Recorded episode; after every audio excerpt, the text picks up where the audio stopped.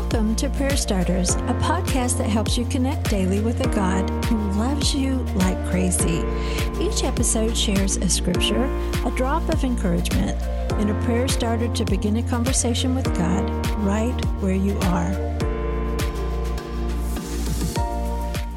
Many sorrows come to the wicked, but unfailing love surround those who trust the Lord. So rejoice in the Lord and be glad, all you who obey him.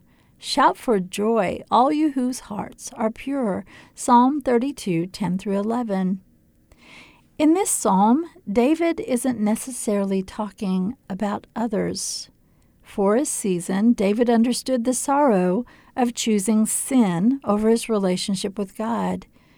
In this passage, in this psalm, he's expressing the joy of turning from sin to trust God for forgiveness, for a new path, and for a heart to be brought back to life again.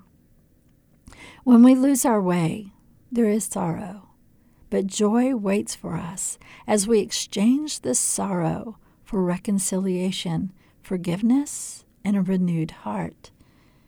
Today's prayer starter Abba Father.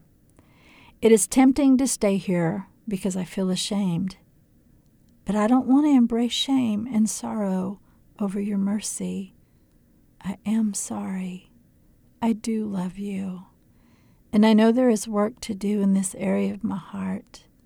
And I open that to you today.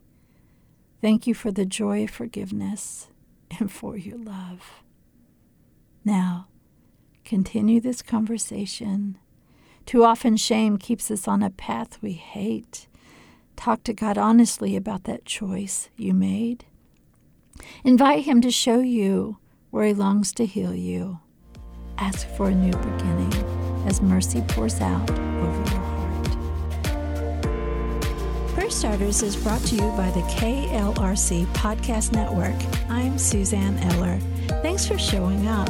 May you sense how much God loves you today and every day.